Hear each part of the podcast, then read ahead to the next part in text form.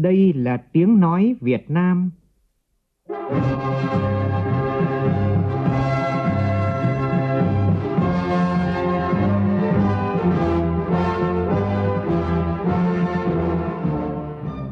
là tiếng nói Việt Nam, phát thanh từ Hà Nội, thủ đô nước Cộng hòa xã hội chủ nghĩa Việt Nam.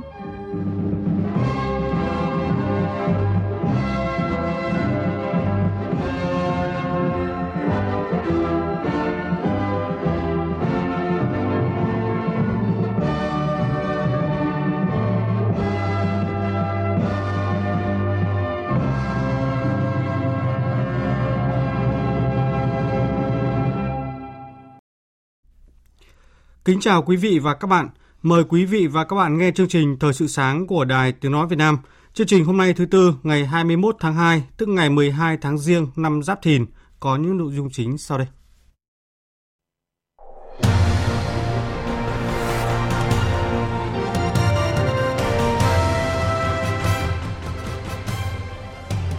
Chính phủ đặt mục tiêu giải ngân 422.000 tỷ đồng vốn đầu tư cho các công trình hạ tầng giao thông trong năm nay, góp phần thúc đẩy tăng trưởng, tạo việc làm sinh kế cho người dân, tạo không gian phát triển mới cho các địa phương, vùng miền và cả nước. Bộ trưởng Bộ Giao thông Vận tải yêu cầu ra soát điều chỉnh phương án tổ chức giao thông cao tốc Cam Lộ – La Sơn. Nông dân U60 xây dựng hợp tác xã rau quả sạch Trúc Sơn lớn mạnh nhờ công nghệ 4.0. Nhiều địa phương giảm số môn thi để giảm áp lực cho thí sinh tại kỳ thi tuyển sinh lớp 10 các trường trung học phổ thông công lập năm học 2024-2025.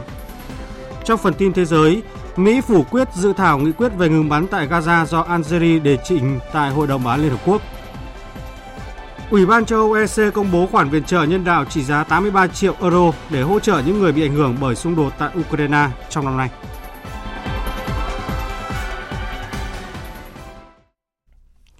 Bây giờ là tin chi tiết. Thưa quý vị và các bạn, năm nay cả nước dành 657.000 tỷ đồng cho đầu tư công, chủ yếu là đầu tư hạ tầng giao thông. Mục tiêu đặt ra trong năm 2024 là giải ngân 422.000 tỷ đồng vốn đầu tư cho các công trình hạ tầng giao thông, đạt tỷ lệ giải ngân 95%, góp phần thúc đẩy tăng trưởng, tạo việc làm sinh kế cho người dân, tạo không gian phát triển mới cho các địa phương vùng miền và cả nước.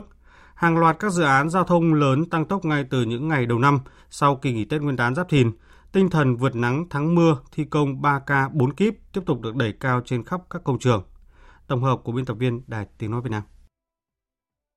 Hiện nay, cả nước có 34 dự án lớn, 86 dự án thành phần quan trọng quốc gia, trọng điểm ngành giao thông vận tải tại 46 tỉnh, thành phố trực thuộc Trung ương. Trong đó có 5 dự án đường sắt, 2 dự án cảng hàng không, còn lại là các dự án đường bộ, chủ yếu là đường bộ cao tốc và các đường vành đai vùng thủ đô Hà Nội, đường vành đai thành phố Hồ Chí Minh – Dự án cao tốc Bắc Nam phía Đông đã hoàn thành 9 trong tổng số 11 dự án thành phần giai đoạn 2017-2020 và dự án Mỹ Thuận Cần Thơ theo đúng kế hoạch, nâng tổng số đường cao tốc lên 1.892 km.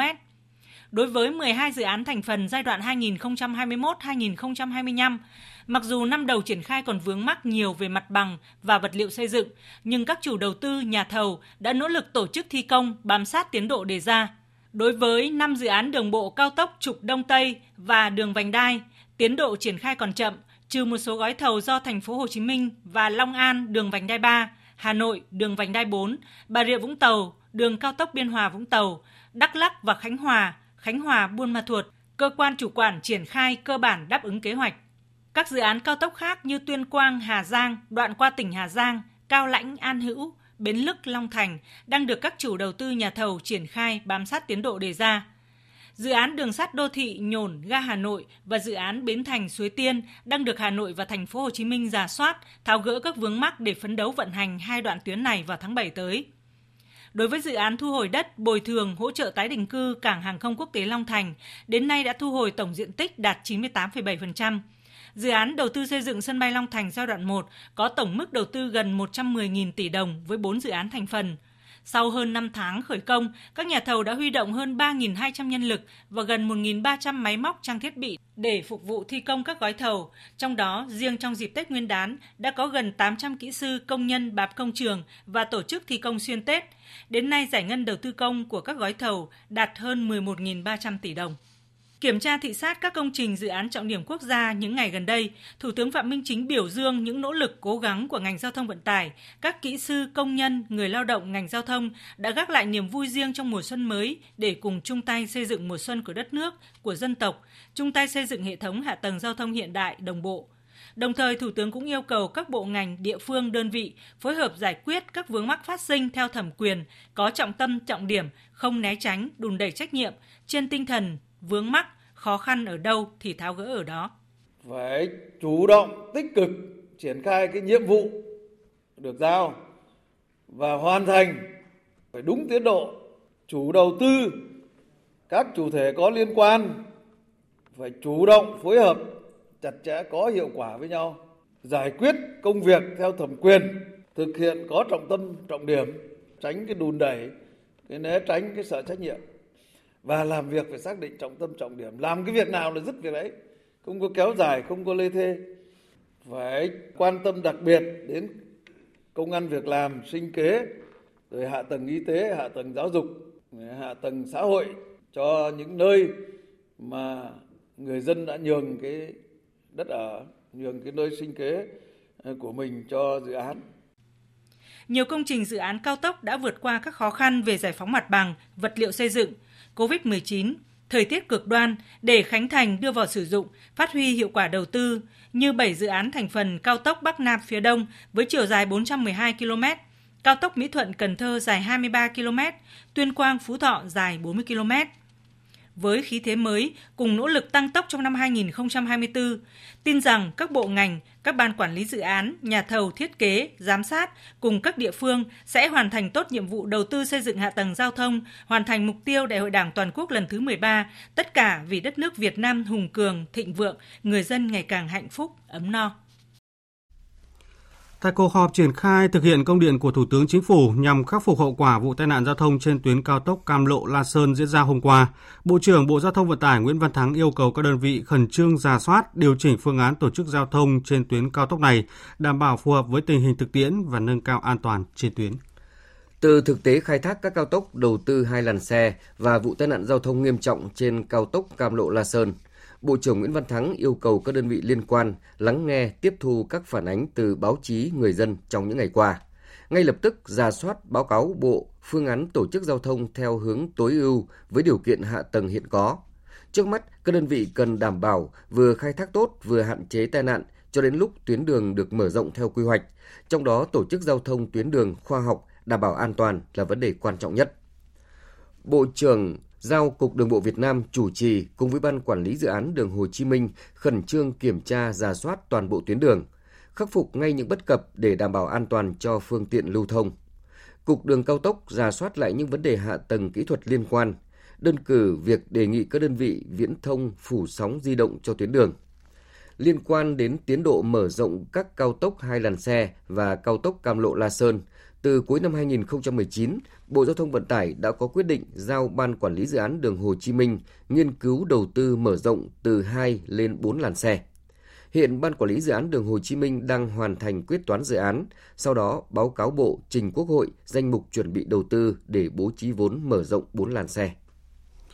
Để đến năm 2025 các thủ tục liên quan đến hành chính diễn ra được trên nền tảng số thì ngay bây giờ phải có sự tập trung cao để phát triển dịch vụ công, triển khai ứng dụng công dân là công cụ giao tiếp giữa chính quyền và người dân. Đây là yêu cầu của Chủ tịch Ủy ban nhân dân thành phố Hồ Chí Minh Phạm Văn Mãi tại hội nghị sơ kết 2 năm thực hiện đề án phát triển ứng dụng dữ liệu về dân cư, định danh và xác thực điện tử phục vụ chuyển đổi số quốc gia giai đoạn 2022-2025, tầm nhìn đến năm 2030, gọi tắt là đề án 06 diễn ra vào chiều qua.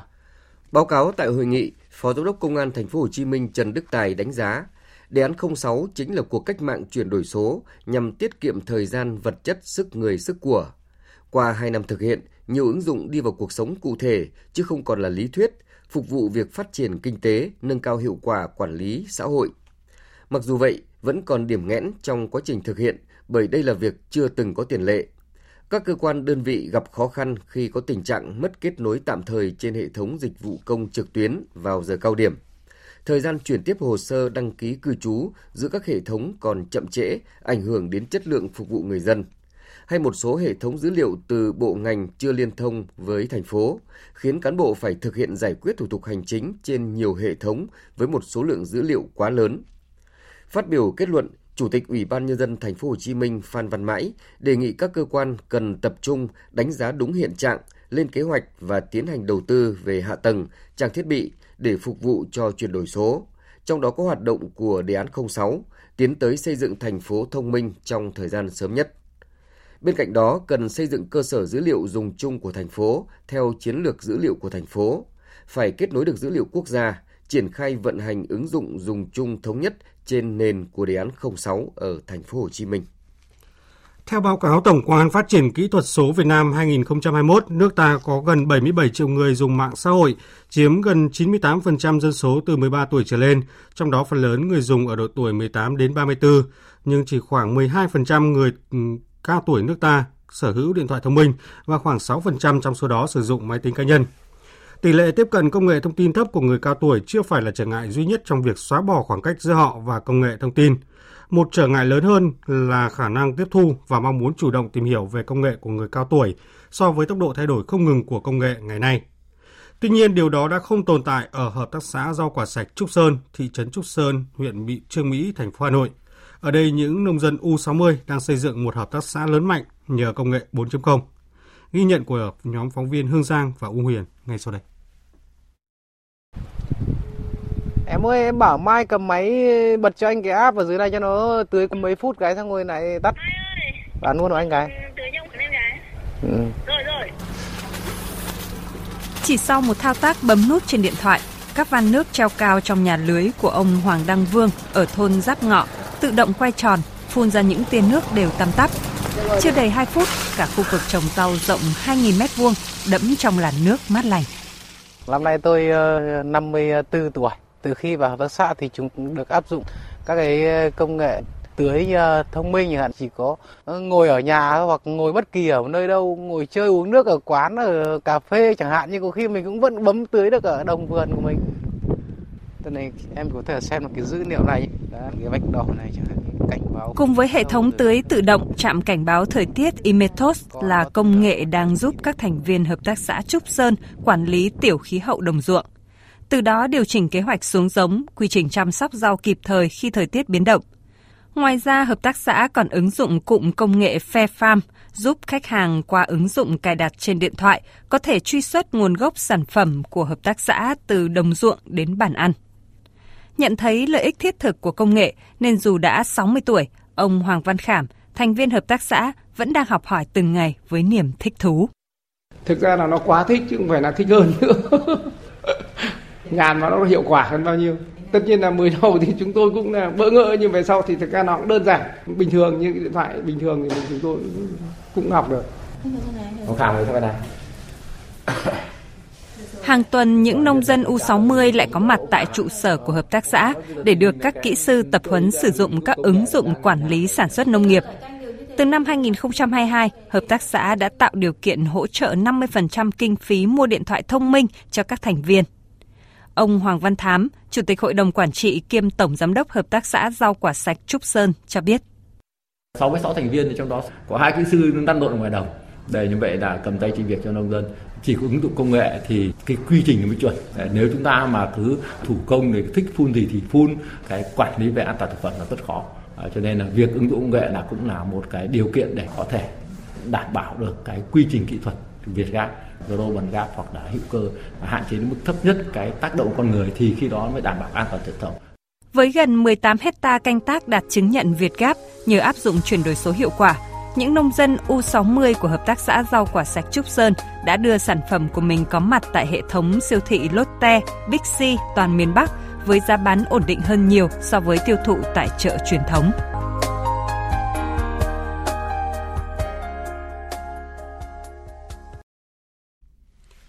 Chương trình Thời sự sáng tiếp tục với các tin đáng chú ý. Những năm gần đây, số lượng người lao động Việt Nam đi làm việc ở nước ngoài theo hợp đồng đã tăng lên đáng kể. Hiện Việt Nam có khoảng 650.000 lao động đang làm việc tại hơn 40 quốc gia và vùng lãnh thổ. Đặc biệt năm 2023, Việt Nam đưa được hơn 159.000 lao động đi làm việc ở nước ngoài theo hợp đồng, đạt hơn 130% kế hoạch năm. Đây là số lao động đi làm việc ở nước ngoài cao nhất trong hơn 10 năm qua. Lao động đi làm việc ở nước ngoài không chỉ giải quyết việc làm mà còn góp phần giao lưu văn hóa, tạo động lực cho phát triển kinh tế xã hội của đất nước. Phóng viên Hà Nam thông tin.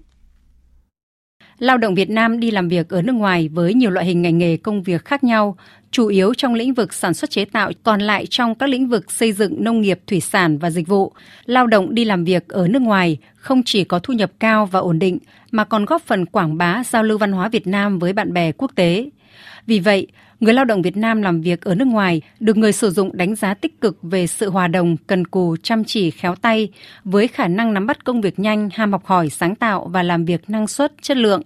Bà Kim Jun Hee, thăm tán lao động Đại sứ quán Hàn Quốc tại Việt Nam cho biết.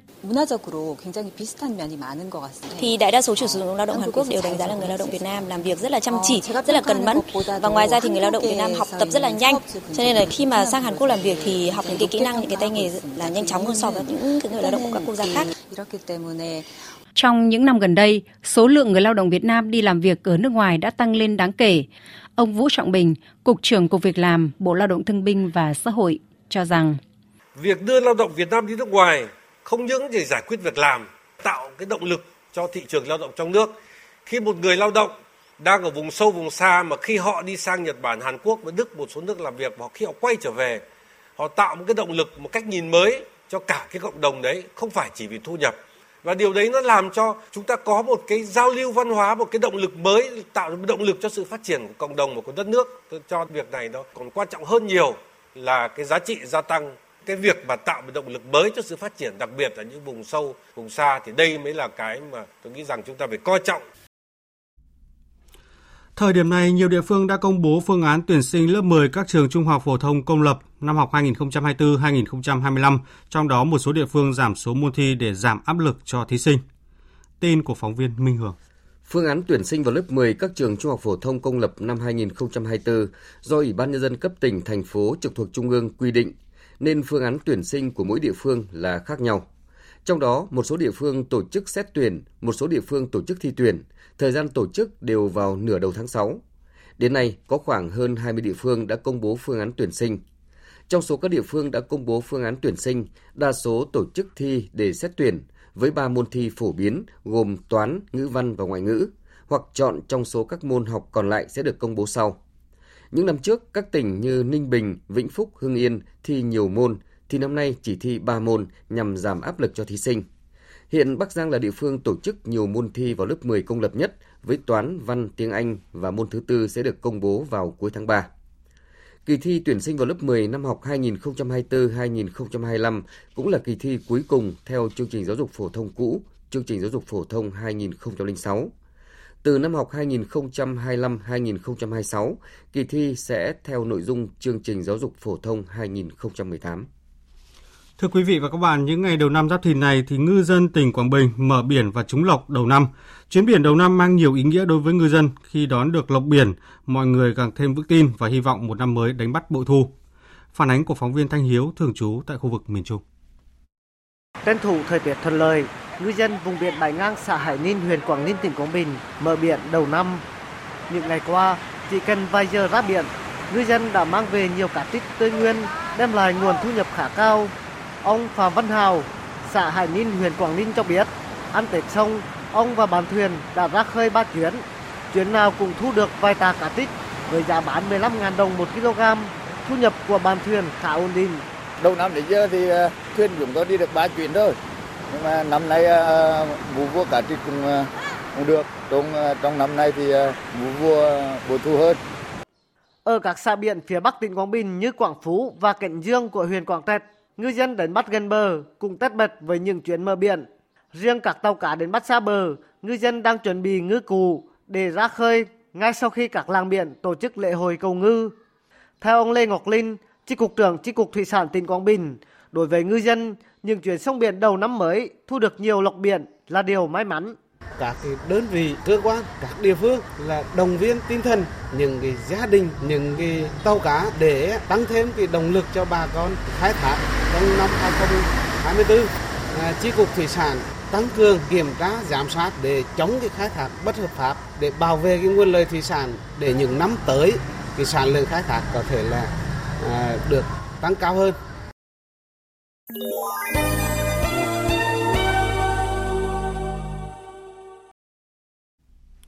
Chuyển sang phần tin thế giới, nỗ lực tìm kiếm giải pháp tháo gỡ xung đột Israel-Hamas của cộng đồng quốc tế tiếp tục thất bại khi Mỹ một lần nữa bỏ phiếu phủ quyết dự thảo nghị quyết của Hội đồng Bảo an Liên Hợp Quốc. Đây là lần phủ quyết thứ ba của Mỹ đối với các dự thảo nghị quyết của Liên Hợp Quốc kể từ khi xung đột bùng phát hồi tháng 10 năm ngoái. Tin của phóng viên Đài Tiếng Nói Việt Nam thường trú tại Mỹ. Trong phiên bỏ phiếu dự thảo nghị quyết do Algeria soạn thảo hôm 20 tháng 2, đã có 13 thành viên Hội đồng Bảo an bỏ phiếu ủng hộ, chỉ có Mỹ phản đối và Anh bỏ phiếu trắng. Nội dung dự thảo lần này không gắn lệnh ngừng bắn tại giải Gaza với việc thả các con tin hiện nay đang bị Hamas bắt giữ. Dự thảo đưa ra hai yêu cầu riêng biệt là một lệnh ngừng bắn nhân đạo ngay lập tức và thả tất cả các con tin ngay lập tức và vô điều kiện. Phát biểu trước phiên bỏ phiếu, đại sứ Algeria tại Liên Hợp Quốc Ama Benzema cho rằng việc bỏ phiếu chống lại nghị quyết hàm ý ủng hộ bạo lực tàn bạo và hình phạt tập thể đối với người dân Palestine. Trong khi đó, phía Mỹ cho rằng dự thảo nghị quyết có thể gây nguy hiểm cho các cuộc đàm phán giữa Mỹ, Ai Cập, Israel và Qatar để tạm dừng xung đột và trả tự do cho các con tin đang bị bắt giữ. Mỹ cũng cho biết nước này đang chuẩn bị đề xuất dự thảo lần thứ hai, trong đó nhấn mạnh sự ủng hộ đối với lệnh ngừng bắn tạm thời ở Gaza ngay khi có thể, đổi lại việc trả tự do cho tất cả con tin và kêu gọi dỡ bỏ mọi rào cản đối với việc cung cấp hỗ trợ nhân đạo trên quy mô lớn. Trước đó, dự thảo đầu tiên của Mỹ đưa ra hồi tháng 10 năm ngoái về xung đột Gaza cũng đã bị Nga và Trung Quốc phủ quyết. Ai Cập và nhiều quốc gia Ả Rập đã chỉ trích mạnh mẽ động thái phủ quyết của Mỹ. Phóng viên Đài Tiếng Nói Việt Nam thường trú tại Ai Cập theo dõi khu vực Trung Đông đưa tin. Trong một thông báo chính thức, Bộ Ngoại giao Ai Cập mô tả việc Mỹ bỏ phiếu phủ quyết dự thảo nghị quyết do nhóm các nước Ả Rập đệ trình là một tiền lệ đáng hổ thẹn trong lịch sử Hội đồng Bảo an. Truyền thông chính thức của nhiều quốc gia Ả Rập và Hồi giáo trong khu vực cũng chỉ trích mạnh mẽ việc Mỹ lần thứ ba bỏ phiếu phủ quyết một dự thảo nghị quyết của Hội đồng Bảo an Liên Hợp Quốc về kêu gọi ngừng bắn tại Gaza. Trong diễn biến khác tại Trung Đông, nhóm vũ trang Houthi tại Yemen tối qua tuyên bố đã tiến hành cuộc tập kích quy mô lớn với sự tham gia của nhiều máy bay không người lái nhằm vào các tàu chiến của Mỹ tại khu vực Biển Đỏ và Biển Ả Rập. Thông báo trên mạng xã hội X, người phát ngôn quân sự của Houthi, ông Yahya Sare, đồng thời cho biết nhóm này còn tiến hành cuộc tấn công bằng một số tên lửa đối hạm nhằm vào một tàu của Israel trên vịnh Aden thuộc Biển Đỏ. Thông báo khẳng định các cuộc tập kích đã đánh trúng các con tàu mục tiêu nhưng không công bố thêm chi tiết. Cùng ngày, Bộ Quốc phòng Pháp thông báo lực lượng hải quân nước này đã bắn hạ hai máy bay không người lái trên khu vực Biển Đỏ. Ủy ban châu Âu EC vừa công bố khoản viện trợ nhân đạo trị giá 83 triệu euro, tương đương gần 90 triệu đô la Mỹ ban đầu để hỗ trợ những người bị ảnh hưởng bởi xung đột tại Ukraine trong năm 2024. Tính đến nay, EC đã phân bổ tổng cộng 926 triệu euro cho các chương trình viện trợ nhân đạo nhằm giúp đỡ thường dân bị ảnh hưởng kể từ khi xung đột bùng phát tại Ukraine vào tháng 2 năm 2022. Trong diễn biến liên quan, Văn phòng Thủ tướng Italia thông báo nước này sẽ chủ trì hội nghị trực tuyến với lãnh đạo các nước thuộc nhóm các nước công nghiệp phát triển G7 để thảo luận về việc hỗ trợ Ukraine vào ngày 24 tháng 2 tới, đúng 2 năm ngày nổ ra xung đột. Italia, quốc gia chủ tịch G7 trong năm nay, dự kiến tổ chức hội nghị thượng đỉnh của nhóm này vào tháng sau tới. Diễn đàn châu Á Thái Bình Dương về phát triển bền vững lần thứ 11 đã khai mạc hôm qua tại Bangkok, Thái Lan. Nước chủ nhà đã hối thúc các quốc gia trong khu vực phải hành động khẩn cấp để thực hiện hóa các cam kết phát triển bền vững trước khi quá muộn. Phóng viên Đài Tiếng Nói Việt Nam thường trú tại Thái Lan đưa tin. Diễn đàn châu Á Thái Bình Dương về phát triển bền vững lần thứ 11 mang chủ đề củng cố chương trình nghị sự 2030 về phát triển bền vững và xóa đói giảm nghèo trong thời kỳ đa khủng hoảng, cung cấp hiệu quả các giải pháp bền vững, linh hoạt và đổi mới ở châu Á và Thái Bình Dương. Dữ liệu cho thấy khu vực châu Á-Thái Bình Dương sẽ bỏ lỡ tới 90% trong số 118 mục tiêu phát triển bền vững đặt ra vào năm 2030 với tốc độ hành động hiện nay. Tuy nhiên, theo bà Amida Sansia Ali Shabana, Phó Tổng Thư ký Liên Hợp Quốc kiêm Thư ký điều hành Ủy ban Kinh tế Xã hội châu Á-Thái Bình Dương, khu vực này vẫn có thể trông đợi một kỷ nguyên thịnh vượng và bền vững ở phía trước. Mặc dù còn rất nhiều những thách thức ở phía trước, quá trình chuyển đổi mà chúng ta cam kết thúc đẩy thực hiện hứa hẹn sẽ mở ra những cơ hội to lớn hơn cho khu vực nếu các quốc gia lựa chọn hành động dứt khoát và thúc đẩy nỗ lực hợp tác đa phương trong phát triển bền vững được tổ chức bởi Ủy ban Kinh tế Xã hội châu Á Thái Bình Dương từ ngày 20 đến ngày 23 tháng 2. Diễn đàn châu Á Thái Bình Dương về phát triển bền vững lần thứ 11 có sự tham gia của các quan chức cấp cao từ nhiều chính phủ và các cơ quan của Liên Hợp Quốc, đại diện của khu vực tư nhân, khu vực dân sự và giới trẻ cùng chia sẻ kinh nghiệm, đánh giá và tìm kiếm giải pháp thúc đẩy tiến trình thực hiện chương trình nghị sự 2030 về phát triển bền vững. Tiếp theo chương trình là một số thông tin thể thao đáng chú ý.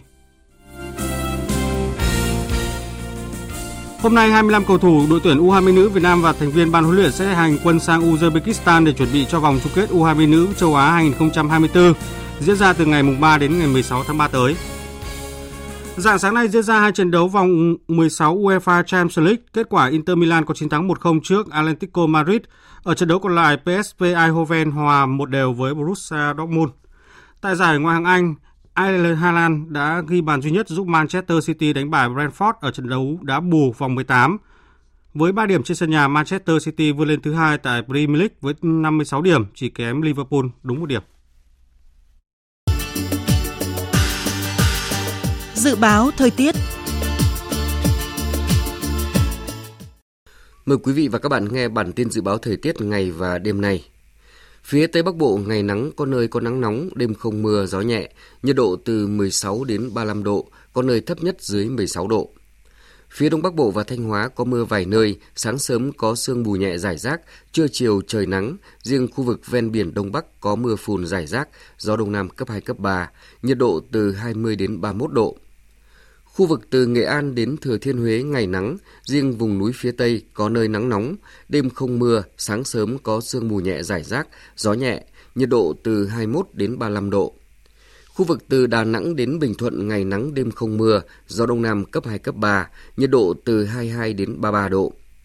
Tây Nguyên ngày nắng đêm không mưa, gió nhẹ, nhiệt độ từ 19 đến 34 độ. Nam Bộ ngày nắng, riêng miền Đông có nơi nắng nóng, đêm không mưa, gió đông cấp 2, cấp 3, nhiệt độ từ 23 đến 35 độ. Khu vực Hà Nội sáng và đêm có mưa phùn và sương mù rải rác, gió đông nam cấp 2, cấp 3, nhiệt độ từ 21 đến 29 độ. Tiếp theo là dự báo thời tiết biển. Bắc và Nam Vịnh Bắc Bộ có mưa vài nơi, tầm nhìn xa trên 10 km, gió đông nam đến nam cấp 5, có lúc cấp 6, giật cấp 7, biển động, Vùng biển từ Quảng Trị đến Quảng Ngãi có mưa vài nơi, tầm nhìn xa trên 10 km, gió đông nam đến nam cấp 4, cấp 5. Vùng biển từ Bình Định đến Ninh Thuận không mưa, tầm nhìn xa trên 10 km, gió đông nam đến đông cấp 3, cấp 4. Vùng biển từ Bình Thuận đến Cà Mau không mưa, tầm nhìn xa trên 10 km, gió đông bắc cấp 3, cấp 4. Vùng biển từ Cà Mau đến Kiên Giang không mưa, tầm nhìn xa trên 10 km, gió nhẹ. Khu vực Bắc và Nam Biển Đông có mưa vài nơi, tầm nhìn xa trên 10 km, gió Đông Nam đến Nam cấp 3, cấp 4. Khu vực giữa Biển Đông, khu vực quần đảo Hoàng Sa thuộc thành phố Đà Nẵng không mưa, tầm nhìn xa trên 10 km, gió Đông đến Đông Nam cấp 4. Khu vực quần đảo Trường Sa thuộc tỉnh Khánh Hòa có mưa rào vài nơi, tầm nhìn xa trên 10 km, gió Đông Bắc cấp 3, cấp 4. Vịnh Thái Lan có mưa rào vài nơi, tầm nhìn xa trên 10 km, gió nhẹ. Trước khi kết thúc chương trình Thời sự sáng nay, chúng tôi tóm lược một số tin chính vừa phát. Từ thực tế khai thác các cao tốc đầu tư hai làn xe và vụ tai nạn giao thông nghiêm trọng trên cao tốc Cam Lộ La Sơn, Bộ trưởng Bộ Giao thông Vận tải Nguyễn Văn Thắng yêu cầu các đơn vị liên quan ngay lập tức ra soát báo cáo Bộ phương án tổ chức giao thông theo hướng tối ưu với điều kiện hạ tầng hiện có, hơn 20 địa phương đã công bố phương án tuyển sinh lớp 10 các trường trung học phổ thông công lập năm học 2024-2025, trong đó một số địa phương giảm số môn thi để giảm áp lực cho thí sinh. Nỗ lực tìm kiếm giải pháp tháo gỡ xung đột Israel-Hamas của cộng đồng quốc tế tiếp tục thất bại khi Mỹ một lần nữa bỏ phiếu phủ quyết dự thảo nghị quyết của Hội đồng Bảo an Liên Hợp Quốc. Đây là lần phủ quyết thứ ba của Mỹ đối với các dự thảo nghị quyết của Liên Hợp Quốc kể từ khi xung đột bùng phát hồi tháng 10 năm ngoái. Ai Cập và nhiều quốc gia Ả Rập lên tiếng chỉ trích Mỹ. Đến đây chúng tôi kết thúc chương trình Thời sự sáng của Đài Tiếng Nói Việt Nam. Chương trình do biên tập viên Duy Quyền biên soạn và thực hiện cùng sự tham gia của phát thanh viên Hoàng Sang, kỹ thuật viên Thu Phương, chịu trách nhiệm nội dung Nguyễn Thị Hằng Nga.